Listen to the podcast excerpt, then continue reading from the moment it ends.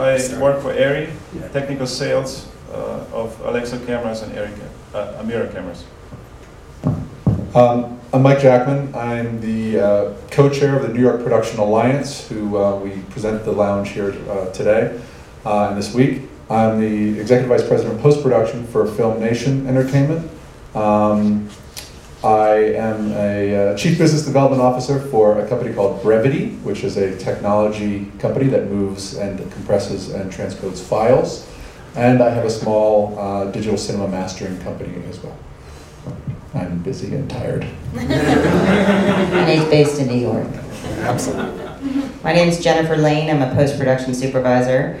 I've worked on independent films and studio films, all in New York, Starting when you were five. starting when I was five years old.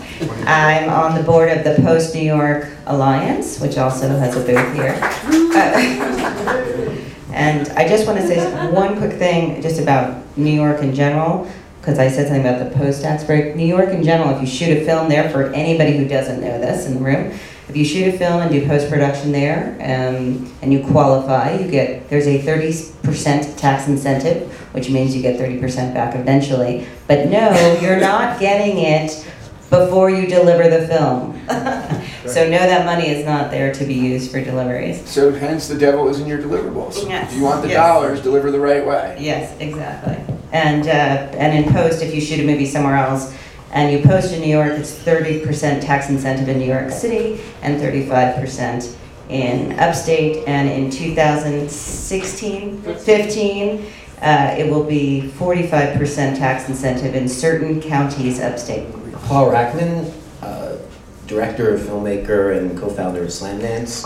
And, um, you know, one, one of the last things I'll say is, um, no matter how small a film, or how many times you've made a film, or how many films you make, you're always, always gonna make mistakes, even the best of them. And making those mistakes is the best way to learn how to not make more mistakes. So just, you really have to be fearless, and you, you know, you could worry to death about every single thing that could go wrong, but it's just gonna make it so much harder. So you, you kinda have to go for it too. All right.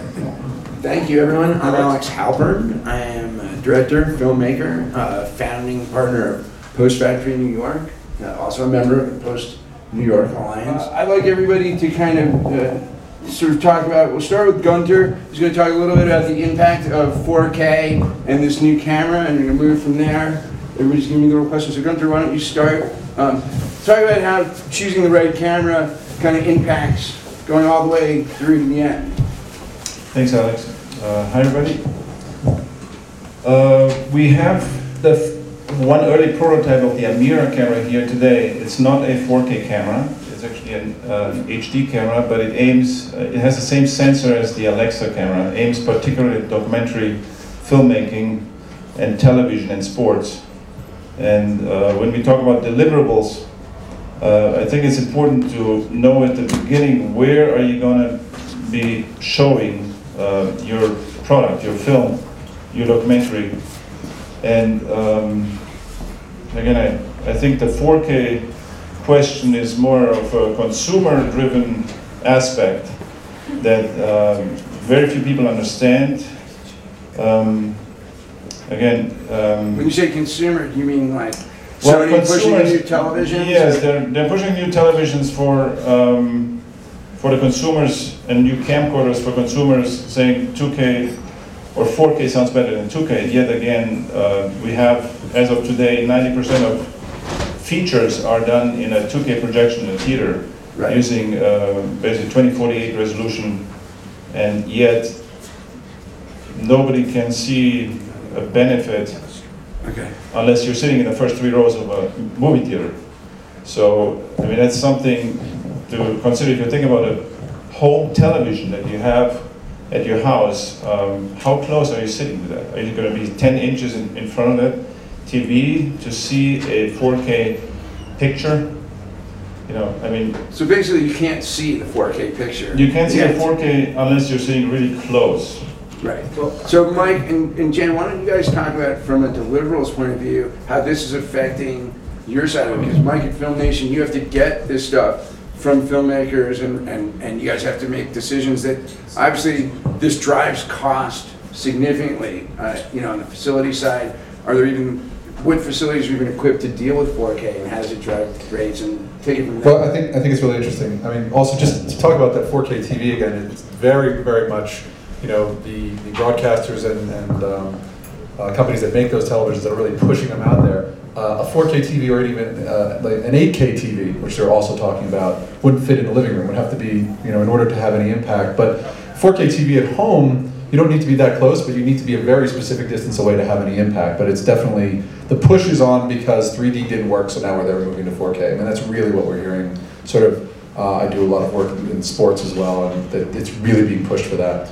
Um, in terms of 4K deliverables, um, it's kind of interesting. You've got companies like Netflix that are insisting that everything is, is finished in 4K.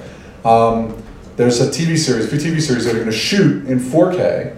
It's not going to be broadcast in 4K, right? But it's, it's going to shoot and finish and have everything in 4K for whatever reason because they decided that would be that would sound. I, I'm sure there's a better reason than it would sound like very progressive.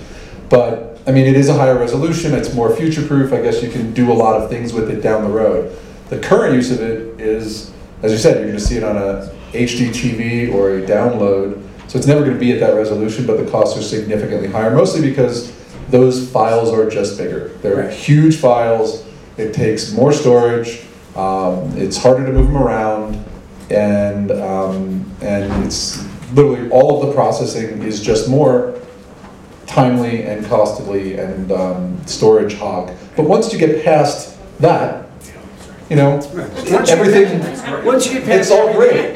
Once you get past everything that makes it miserable if you're an independent filmmaker, it makes it even, makes the, uh, sort of barrier for entry higher, you know? Yeah. And it's terrific. But- so Jen, why don't you, um, sorry, we need, need a cup of coffee or some napkins?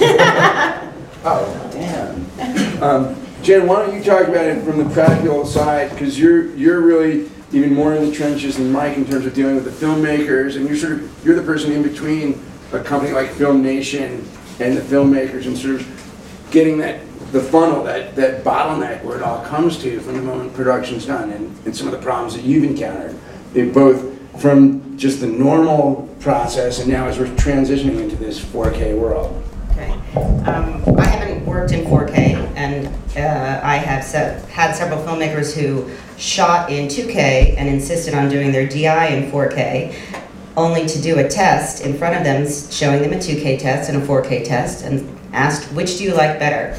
Not telling them which is which, like the, you know, the Coke test from the 80s. So uh, 2K is a phenomenal format, and I, as an independent filmmaker, I wouldn't even consider 4K. It is a massive amount of storage, massive amount of drives.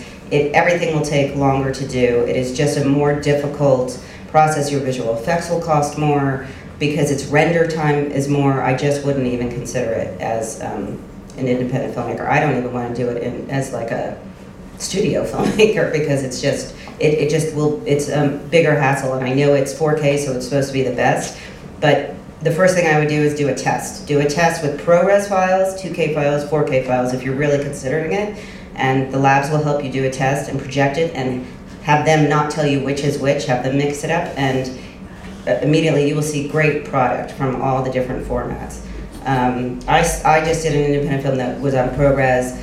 We they I made them made sure they tested 2K versus ProRes because they couldn't afford the 4K, and they were happy with the result of the uh, ProRes. It was a film about a couple in New York City. They liked they liked the, the result of it. But I definitely recommend testing, testing, testing, project, project, project Okay. before you make any decision. So, Paul, why don't you talk about that, the idea of, you know, how can you test, when you're the one-man shop, which you Well, are, how do you yeah. test, pre-plan, and how do you conceptualize, I'm starting today, and I might be delivering to Sony three years from now, which I've done, I've done that journey with you. How do you, how do you think Well- about it and conceptualize it? Well, I've done both because I've, I've, you know, my first feature was a narrative feature. We, I had everything. I post supervised, I had everything. We finished on the film, and so I've, I've, and on my documentaries, I've done everything myself.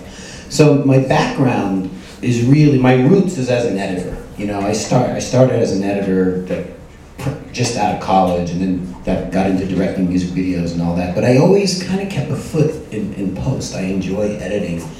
And that means keeping up with all the technology and keeping up with, you know, how to do things. Um, and I, I just kept with that over the years. And, and you know, just discussing the 2K, 4K thing just as, as a filmmaker and user of these technologies, you know, there's always the time when it comes out and that the technology is just like, it's like too big for everything out there. But like three years from now, all the computer power that's going to be available is going to be able to handle it. It's not going to be a problem. I remember when ProRes 4444 ca- first came out, it's like, oh, I don't use it, it's crashing, and you know, the Avid is turning out green. There were all these problems with it for the first 18 months, and then three years later, it's like, it's like nothing. So, you know, I think three years from now, 4K is going to be much more easily manageable because the computer power will be there, the software power will be there. Everybody would have made all the mistakes already and how to do it right, and that's what's going to happen, and it'll happen very, very, very fast because it always does. So you're starting. So, so, so to get back to the early, I just wanted to comment on what they were talking about. Um, I mean, what I do, um, you know, on my on my documentaries, I edit them. So I'm, I'm shooting the footage, or you know, working with DP and, and getting the footage afterwards, and it, it really starts with organization and just keeping your files organized in, in, in a practical way, and you know, keeping certain drives for your original footage do, keeping drives just for your down converts and backing everything up. And it all takes time and it's time consuming, but you know, you're saving probably 50% of your costs, you know, you know, compared to doing all that stuff with a facility. But it, it is, you can, it's very, I make mistakes all the time, you know. I'm, you know, every film I, I conform, even the last doc I conformed, I shoot multiple formats, and sure enough, you know, two days of the conform was like really easy, and three days was like, oh, all these shots are missing. But you have to, you have to be able to be prepared to deal with those things with patience and ask questions and ask for help. And what I try to do, the two things that I just don't, I don't do is I don't do color correction and DI and, and sound mixing. St- I still think there are people better. uh, uh, You can buy the equipment to do it at home, but I'm not a sound mixer, I'm not a, I'm not a colorist. But what I do try to do is I try to conform, I conform my last two documentaries on, you know, on iMacs, on powerful iMacs. And that when I show up to Post Factory for, for color correction, I give them a drive, I can start in the color correction room like in five minutes. It's completely ready for that. And literally all I do with them is color and um, you know, and then when I'm totally finished, I'll come back for delivery. So, so, so organization and patience and willing to learn and and you know, there's a lot of editors who you can hire who are getting more and more used to doing things this way too. So, You know, speaking of backup, because that's something that that asks answers your question. I think it does, and I want to lead into what Jen and I were talking earlier, uh, getting ready for this, you were talking about backup issues in organization, because I think most people aren't like Paul. Most people, we, there's still a lot of filmmakers in the world that are like, need a lot more handholding, and especially, it seems, my experience on the facility side is, the further up people go, the more successful they become, they sort of become wanting more handholding, like, oh, now I'm entitled, so can you talk about, or- Yeah, oh, I just want to add one thing before she answers that. I'm also, I'm the producer, I'm the director, I'm the writer, I'm the editor on a lot of these Also films. the Maybe a few outside investors, whereas, yeah. I'm sure she's going to talk about, there's a lot of people managing involved. Um, sometimes I advise on um, independent films before they start, and I always say figure out the workflow and the, and the backup method because we've all had computers that have crashed and you've lost documents and photos. And it's just like that. It's a great system, and you have a backup. One backup is not enough. I twice, two different films in the last year, we lost files. They just disappeared from the drives that the labs had. We don't know why. I don't think it was the lab's fault. It was it was just a dropout. It just disappeared. So we had to pull up the extra copy that you keep somewhere else just in case there's a fire. And that is number one rule because it's a it's digital drives crash. They they just they do. They it's um, it's it's unfortunate and it doesn't happen all the time, but something can happen and you lose files. So that is the number one rule I would say. When shooting digital, back it up and then store it somewhere else for safety. Mike, you wanna take the same? Sure, I mean, I'll, I'll- I'll sort of take it from the end of, you know, Film Nation is a, uh, primarily an international sales agent, so we are receiving deliverables from, um, you know, from everyone. I'm, I'm the one who writes those horrible delivery schedules that you guys all have to deal with that have elements on it, you go, why the hell am I giving him thirty-five millimeter film? Um, But uh, I would say, just from a backup perspective, you know, one of the things we require, we require a ton of backups, right? Because by the time we get it, we're interested in the final version. But, you know, we need those, you know, we need those properly backed up DPX sequences because we don't know. We've got a license term for a certain number of years and we never know what's going to happen with them. So we want to have access to the original elements. We actually not only ask for the backup of the final, but we ask for access to the original elements that were used to create it in case that backup is gone. So we're looking for a backup to the backup, and we wouldn't really know what to do with it. We'd have to hire someone to fix, you know, to recompile the, reconform the entire thing. But, you know, these things are key because that is the value of your product. You know, that your asset isn't an asset if half of it disappears. Um, and that backing up from production all the way through post and then delivery is hugely important. So planning it from the beginning, what's going to happen to my source files, where are they going to be, what's the multiple backup copies, where are those going to be stored, are they going to be geographically dispersed, so if something happens in one place, I've got another copy in another place. You know, we're going to be moving into cloud storage solutions, um, and which is an interesting double-sided thing because the cloud itself, everyone likes to talk about the cloud and what it is and what it means. What it means to me, the benefit, and I can think of lots of you know downsides, but the benefit of a good cloud storage solution is going to be automatic migration of your assets, checking them all the time, periodically checking to make sure that they are the same as they were a year ago or six months ago, and then be able to do asset migration. This is in a format that is, even if it's in a codec that is no longer readable or that is being outdated, that the, it it has the promise of keeping your content current and verified. There really isn't, there aren't those solutions out there that are as sophisticated as that, but they'll be going that way. Gunter, one, Can I say one more thing? are you jump right in? Yes. So, you know, a lot of filmmakers are out there, they're making their film, they don't have a distributor, and they do have a limited budget. So you have to think towards, working towards like cloud solutions and all these deliverables. Just buy a- an extra terabyte drive. I mean, they're so affordable now. Just, just prepare for that, even though you're, you, you're so limited on funds. That is such a worthy $500 investment. Get an extra drive, put it in two places for safety even if you have no money, find that because it is your master. If you lost a, a roll of negative when we were shooting film, that was it. You had to reshoot. So just treat it as something safe. But Gunter, speaking of film versus digital, in the old days, I, I I don't think lots of people lost a roll of negative. Of course not. It did But, but, but, but you can be on set, and I've had this happen to me on set, where you're shooting with a digital camera, and it disappears right that, like, you just did like, you know, four setups, and all of a sudden, the, the guy goes, it's like the equivalent of checking the gate, and it's like something happened. So how is it, what's the redundancy in the camera even, and how is that working towards helping the filmmaker already, before you even get to the edit room?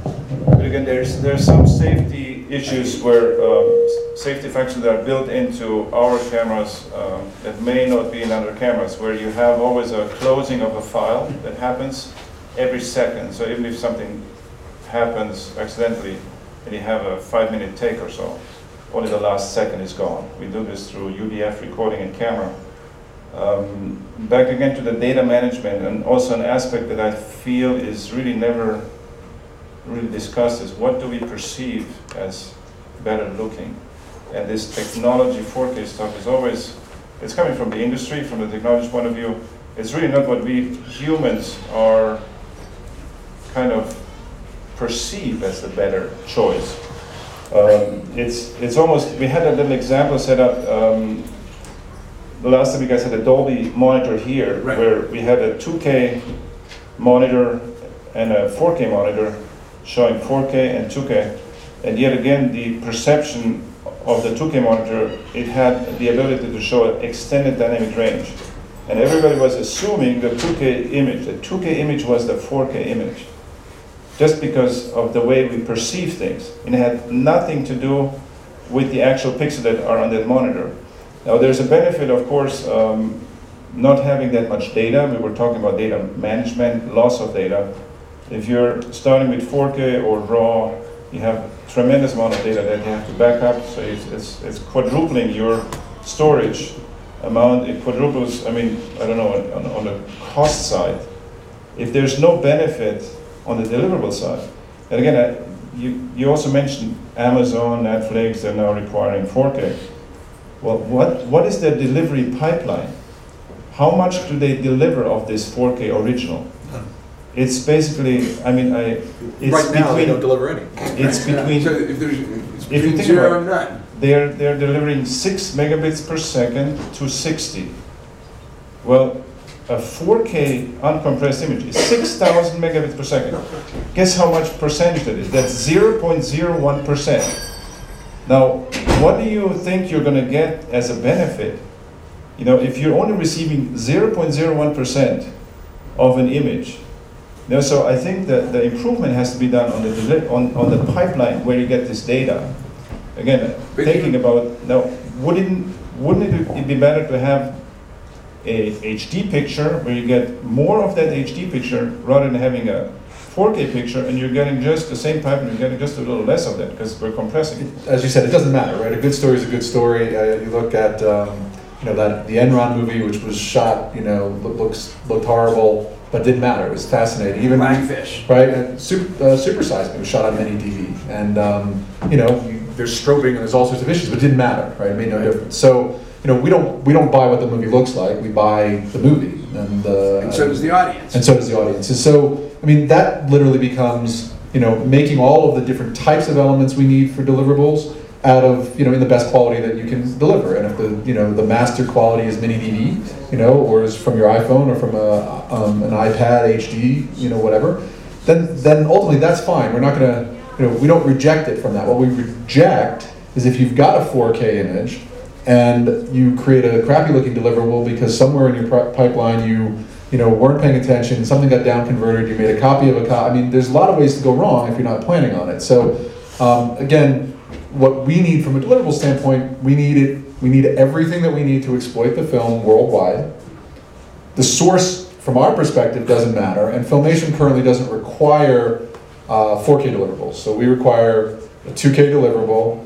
Um, i still require and negotiate, you talked about independent filmmaking, we'll negotiate about 35 millimeter because I still have territories around the world. So if I'm distributing your film and I've got um, Malaysia who will pay me $150,000 but they need 35 millimeter, we're going to have a discussion about whether we should sell that territory because all right, it's going to cost you $60,000 for film out and you know $10,000 or $15,000 for an IP and an IN and a check print. We'll do the math. Um, but we'll, we'll have that in our delivery requirements because that still is an important element. Um, but 35 millimeter is becoming a discussion point now. And sometimes I'll make it contingent. Do you foresee a world where there, uh, do you foresee a world where that 35 millimeter print goes away? Yeah, as soon as Kodak stops making film, if, if the demand on, in, a t- in dif- different territories goes away, or if I've got a territory that's only paying a $15,000 you know, guarantee for a movie, um, but they require 35, we may just not make the sale. We may say, look, you got to go digital, and eventually, as digital cinema um, around the world becomes more ubiquitous, we'll have less reason to have 35, and I think it will go away. Um, right now, one of our biggest areas that we need it is Latin America. Right. So Paul, when you hear all this from a, a, a filmmaker, creative point of view, and you're thinking like, what's what's the next what's the next thing I want to make? How does it affect uh, or inform your aesthetic or uh, creative choices in terms of like planning your future? I agree with most of what's been said about, you know, the quality and story being most important and all that, and I totally agree.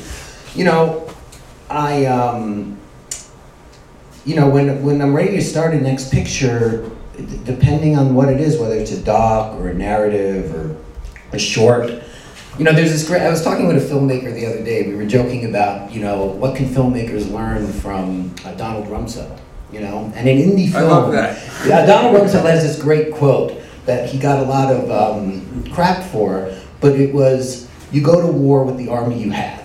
You know, and indie filmmaking, particularly DIY filmmaking, that's that's really what it's about. So you're raising money, you're raising money for like a narrative feature, and okay, you want like a million dollars, but, oh, can only raise six hundred K.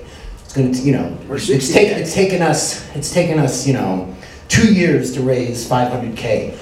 Um, let's make the movie, let's figure out how to make the movie for, for five hundred K instead of, you know, a million, you know? So a lot of those issues come up, so, you know, if it's super, super, super low budget, I'm gonna look at the equipment I own. And okay, can I do it this way? What's gonna come out on the other, other side? Or do I need to buy a newer camera or something like So- that? So it's really about when you're really ready to go, how much money you have, and what you have access to. And then you're just figuring it out. So you're reverse engineering into what Mike needs. And so then my question for Jen would be, because you come into the process after it's already going, after Paul or filmmaker X has said, "Well, I'm doing it," and then they then they're in it and they come and get you and they're like, "This is what I've got. How do I get it to Mike?" How do you how do you feel about that? Do you is there a way for you to come into the process earlier? Is there a way for them to benefit from the knowledge that you have? You know, or do you feel like you're still coming into the process in the right place? If you can bring someone who has budgeting and post knowledge in advance, bring them in. Because it is so much more beneficial if I come in in advance, come in during pre-production, work for a couple days, and then leave until post-production. It is, you must, you need to budget. If your plan and your hope is to sell the movie, uh, the first thing you need to do is figure out what is the basic requirement for most of these studios and hold some money for it, hold some money in contingency. It is a bummer that film is still required um, sometimes for one territory, but I'm, it, it still happens. Uh, the film I worked on, Disappearance of Eleanor Rigby, sold to Toronto, needs to deliver full film elements uh, to the Weinstein Company for very few territories, but they need it and it's a part of it. And also, Who pays for that? Do they pay for sometimes- that, or does Weinstein? that's pay the that? fight. You have to know when you negotiate the sale, they will not pay for it. It's going to come out of that sale money, and it is expensive. A full set, exactly, a film now could be forty thousand dollars. You, you will spend hundred and fifty thousand dollars to two hundred thousand dollars making deliverables. So you do the whole you do the whole struggle that Paul does, and you Yes. get to the finish line, and Harvey shows up and he's like, "I want your movie," and you're like, "Yay!" And then you pop the champagne, and you can't even afford the bottle of champagne because now you got to pay for everything that Harvey or Mike needs. Right, now you may not be able to uh, budget for that in advance, but just know it's gonna come out of the sale price, because the studio is not going to pay for that on top of what they bought the That, studio. that, that's the So thing, go- you gotta- plan on that. I, I would also say, you know, bring on someone like Jen beforehand when you're making the deal, when you're negotiating that delivery schedule. Don't forget there is a delivery schedule, because everybody goes, oh, how much am I getting, and how many territories, and blah, How blah, much blah. we're getting? But- we're getting nothing. Right, but don't forget. You're still paying. Because, you know, when we get someone like Jen negotiating on the other side, you know, it's a different conversation than someone who is uninformed. Because we don't necessarily know that they know what they're gonna have to deliver, so we get a little nervous, we say, we just need everything. If we know that Jen is gonna be there, or, you know, some of the other great post supervisors that are out there, you know, we're going to be more, um, able to negotiate. We're going to be able to do contingent negotiations. Um, and to the point of, you know, needing something for a certain territory, what Film Nation will do is we'll have an active conversation because of how we sell. And we'll, we can literally say, okay, let us put this on hold. You need to have the money for it. Or alternatively, if we are going to make a sale in a territory that is going to require 35 millimeter, we could talk about using some of that money to pay for these deliverables, but let's do the math, right? We got five territories that need it, and it all adds up to significantly more than it will cost to make those elements, and it's a smart business decision for the producer, the filmmaker, to make. But having someone there to negotiate those details at the outset is really important, because if I don't have someone at the other side, I'm gonna go, look, I just need this because we don't know. And I can't lock myself into not having it and then not being able to, because I'm representing you as the filmmaker. Right. So I have to represent your best interest, which is selling the film around the world, which means I need the elements in order to exploit it. You want to jump into that, Paul? Well, yeah, I'm just looking back at, you know, when I, when I made American Hardcore, which was very low budget and DIY, and then we sold it to Sony Classics. So why? know. Why? The huge audience. Yeah, and yeah, you want the huge audience. You don't want to say no to them when they come to you. That's kind of like a dream come true. But uh, you know, essentially, I was delivering to Culver City. You know, I'm delivering to Sony Picture Studios. you know, with a guy at Sony Classics who's cool enough to work for them and who I talk to every day. But um, what really worked for me, if there's some filmmakers doing it themselves, is you know the producer director post supervisor, editor guy calling the delivery guy, that's not something they usually deal with. You know, that's really uh, uh, rare. Um, but they really like that, you know, and they really like talking to me, and I had a lot of experience. So while my lawyers negotiated down deliverables a lot, um, I was able to wiggle them down even more just with my day-to-day conversations with the delivery. You know, I convinced them, listen, I'm not going to make you all this stuff. I'm going to give you access at the lab to all this stuff, and I'm going to give you this, and then you know, I'm going to, you know, I'm going to spend this money this way, and and they just agreed with me because it made sense. So I, I was able to make my delivery my delivery easier and easier with Sony based on this.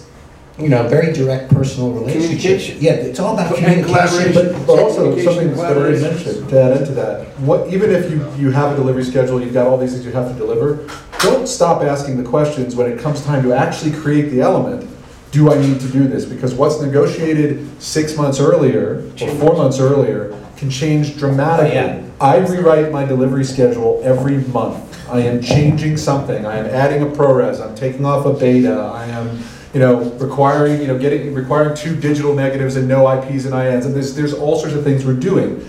So I may have a very different opinion at the time you're creating the element than I did when we talked about it a few months earlier. So don't stop the conversation and see if there are other things you can get rid of. It, no, it's, it's pretty funny. When I first got just just just a quick note. When I first got the contract from Sony, um, their delivery schedule is funny because it's basically a delivery schedule from like the 1980s that's continually been redacted. So basically, there's like all these deliveries on it in the contract, you know, because they want you to see where they're coming from and how they're already being kind to you. So. It's all this stuff crossed out, crossed out. See, you're only going to deliver this, you know. and that's in the that's on the legal side. You're And so finally, lucky. yeah, and finally you get your delivery. Um, you know, you, you get your deliveries whittled down with your lawyer. So that's your delivery, and that's where I start negotiating about it personally. You know, because you can just say hold up paying lawyers to negotiate that stuff that's not just not going to happen. I have two things, and they're both having to do with budgeting. One, if you have um, investors and you sell the movie, please be aware that the investors probably want their money back before the money's taken out to make these deliverables. And it- it's usually the last, you, you being the filmmaker probably put in the least amount of money. Um, everyone has faith in you, but they're gonna want their money back. They don't care if they're like, well, we sold it, we need our money back, you go make the deliverables and pay for them. So please be aware of that, because that has happened. I've seen this happen a couple times. And it's horrible for the filmmaker, because somehow it ends up coming out of their pocket. Even though, so just in the negotiation process, that is a major thing to be aware of. So the second thing I wanted to say is, if you do budget for deliverables, the basic deliverables, and you're in New York, because we're in the New York Lounge, um, you know, delivery items do count towards the uh, tax incentive. Um, that's 30% in New York City and 35 upstate. Um, Rochester. Saratoga Springs. Uh, just know that some, you should probably be able to get rid of this, but some studios still require two sets of elements, which is kind of crazy. Two IPs, two INs. Filmmaker. Really? Yep. Oh my God. But you just said backup. Um, That's kind of about backup. Yeah, but not two IPs, two INs, two film outs. It's just a very expensive process, but correct me if I'm wrong, Yana and Jen, only one set count towards the, the tax incentive. Just That is two correct. Budgeting. Should we open it up to the audience for a second? Question? You wanna I, I would think we should open it up to the No, I audience. think it'd be great, but I, I I would, I could actually explain why we have required two sets of film elements and, and, and trying to do less and less, but in full exploitation, we park one in Europe and we move the other all around Asia and Latin America. So Makes that's just, sense. you know, it's why we need it, and now we're starting to do it less. We're trying to make do with one, and just tell those territories that require film that are in Asia and Latin America, go to, I don't know, what lab still exists now, Cinecittà in Italy. Right. Um, so we are, you know, we don't want to have to, we don't want to spend anyone's money unnecessarily, but uh, there, there was, there were decent reasons until six months ago to do that. So, uh, would you guys like us to open it up a little bit, ask some questions? She's asking about degradation of um, files or footage, um, 2K versus 4K. Um, again, all these deli- deliverables today, they're digital, in digital form. There's some sort of a codec, and I, I think if you name all the codecs you it would take you probably 10 minutes just to read them off since the beginning. So, and again, talking about future proofing, it's almost impossible to future proof something today with any codec that exists. Because think about five years from now, that's probably not going to be readable. So, what, what Mike mentioned before, that you have to constantly convert to whatever is um, current. So, even though film is dying, the, the only known archival method right now is to print something to film that you can put on shelf and in 100 years it's still there. So, um, again, so the least encoded or, or encrypted your files are, yeah, the most likely the chances you're going to be able to read those further down. Um, you know, now again, degradation with hard drives is always an issue. Of course, um, it will work today. In five years, good luck. You know, so and there is LTO tapes. They also have a specific shelf life. Um, but again, the question is: Do you think what you shoot today, you will be, make money with in 20 years or 10 years? Uh, I would say yes. Um, that's, I mean, that's our goal, right? We're building up libraries, you're building up a group of assets, and, and if you look at the films that were destroyed that were made in the 30s and 40s because, oh, well, if we put them out there and you'll never be seen again, right? Then there was VHS tapes, and then there was, you know, Blu-ray, and then there's on-demand. Those things have, that's, that is the value. When Miramax sold for whatever it was, $87 million, Eight hundred seven. well, when it first sold for like, right, uh, it was like to Disney, right, and then sold, you know, from Disney for you know eight hundred something thousand a million dollars. That wasn't because of the new movies they were creating. That was the library value of the movies that were made 10, 15, 20, 30 years ago. So, you know, I think those assets are really important. But just you touched on something in storage. So, storing something long term on a spinning hard drive is a really bad idea. If that hard drive doesn't spin, it will stop working and that data will be unrecoverable. Right? So we've now gone to LTO tape. That's great. Anyone have any LTO ones, twos, threes? Are there any, you know, can you play it? The actual LTO players degrade. So you can even have like a, a player that you put in storage and bring it out and it won't work either. So you have to be very careful with storing that data. There isn't currently a digital storage format that has any known life.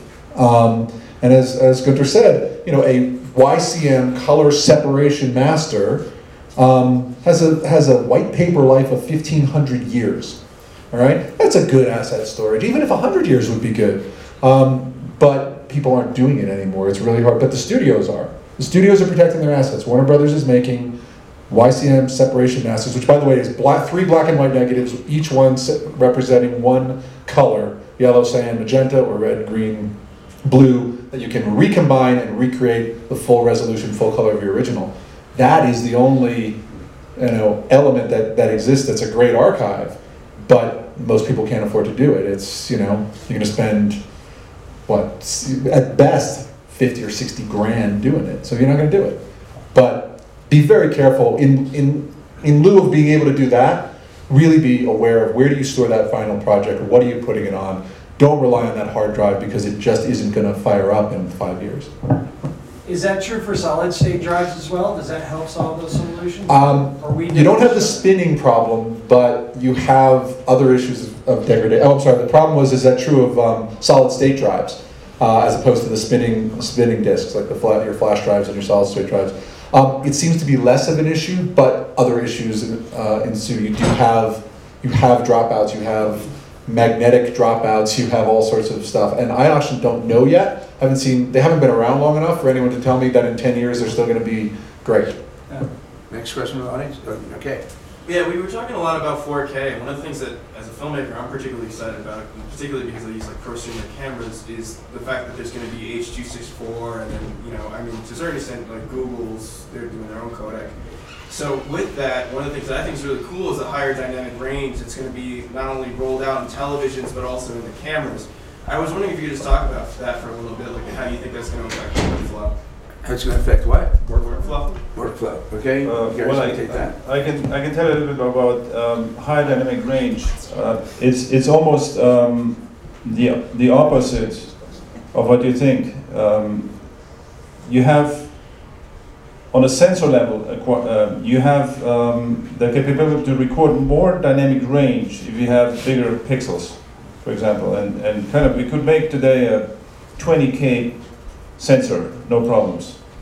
You know, you can have it on an iPhone if you wanted to. It's not a matter of putting enough pixels there, but if you want to maintain a lot of dynamic range, the pipeline, you know, for deliverable that exists today can be used just by saying, okay, we have this 10-bit HD, um, and if we can just have a button on the on these TVs or, or that you can say, okay, enable the extended dynamic range on your monitor, you will instantly get that benefit, and that pipeline is still the same.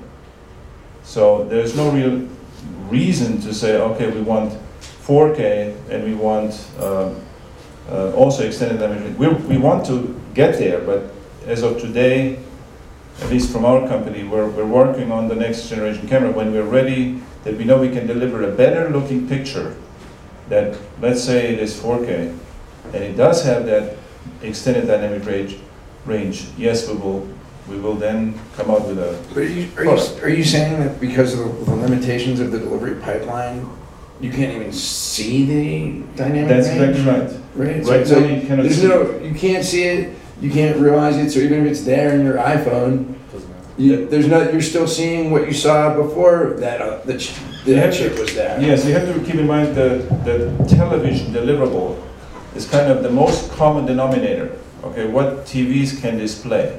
And they're all uh, Rec 709 standards. They all kind of fall into this the same spectrum. So, so even if you have extended dynamic, range, unless you have a way to enable that to be thrown back at you as a viewer, you will never see it. Um, the question is if there's a new standard Rec 2020. Um, there, it, I've heard about the Rec 2020 standard. I haven't seen any plans for how it's going to be rolled out, who's going to roll it out, who's going to embrace it, or whether it's going to be completely accepted. I don't know if you've heard either. Um, I, I'd also point out that you, if you look at things like OLED TVs, people talk about looking at a standard def signal or image on an OLED and having it seem like it's better than a high def signal on you know a regular LED or plasma. And then you also add in the multiple frame rates, like a higher frame rate. That actually is the thing that your eye sees as a sharper image. You start going to uh, uh, something that's playing, you know, regular speed, but it's 60 or 120 or whatever frames per second. That's the thing that your eye interprets as more real, even more than pixels. Yes, but at the same time, uh, most people that see this, it, the image looks more real, but it, it doesn't seem to be looking better. It's not what you were, we've all had that experience on your TV that runs at 120 cycles, and you're like, wow, why does that film look like it was shot in video? Right? Right. It's It like, has- it has you like- adjust your TV down. It has like a plastic look. Yeah. It looks almost fake. It doesn't look like how we see as a human eye. And this was also initially when HD initially was rolled out. Everything was really sharp and in focus, and we don't see that way. That's why people always graduate. I mean, they, they, they, they like to use large image sensor cameras, which there's many of them around today because they have shallow depth of field and the image looks more like what we see. We change focus all the time by how we, how we look at things, and we never really see the whole room here in focus. You're saying how the eyes, How the eyes. right? And I remember, do you remember Showscan? The Doug Trumbull, it was like 60 frames a sec, right? That was like the idea. Like, doesn't the human eye see at about 60 frames a second? Yeah. Yes, but at the same time, when you see any kind of projection at, at high frame rate, it seems almost, I don't know, it doesn't seem real. If you sit in a movie theater, in order to take advantage of the 4K, you must be a certain distance from the screen. If you're sitting in the middle of the movie theater, you're not even gonna you're not even gonna see it. And also for the 4K resolution, I'm with the ARRI Rental group, um, but we talked to a producer who is um, uh, we're servicing um, a TV show for Amazon right now, and we had a very interesting in- conversation with a producer yesterday who said there are two reasons why they're pushing 4K right now. One is because they want to sell the TVs through Amazon, meaning they need content, so it's a marketing thing. Number two is they want to brag a little bit. It's you know about being on the cutting edge of technology.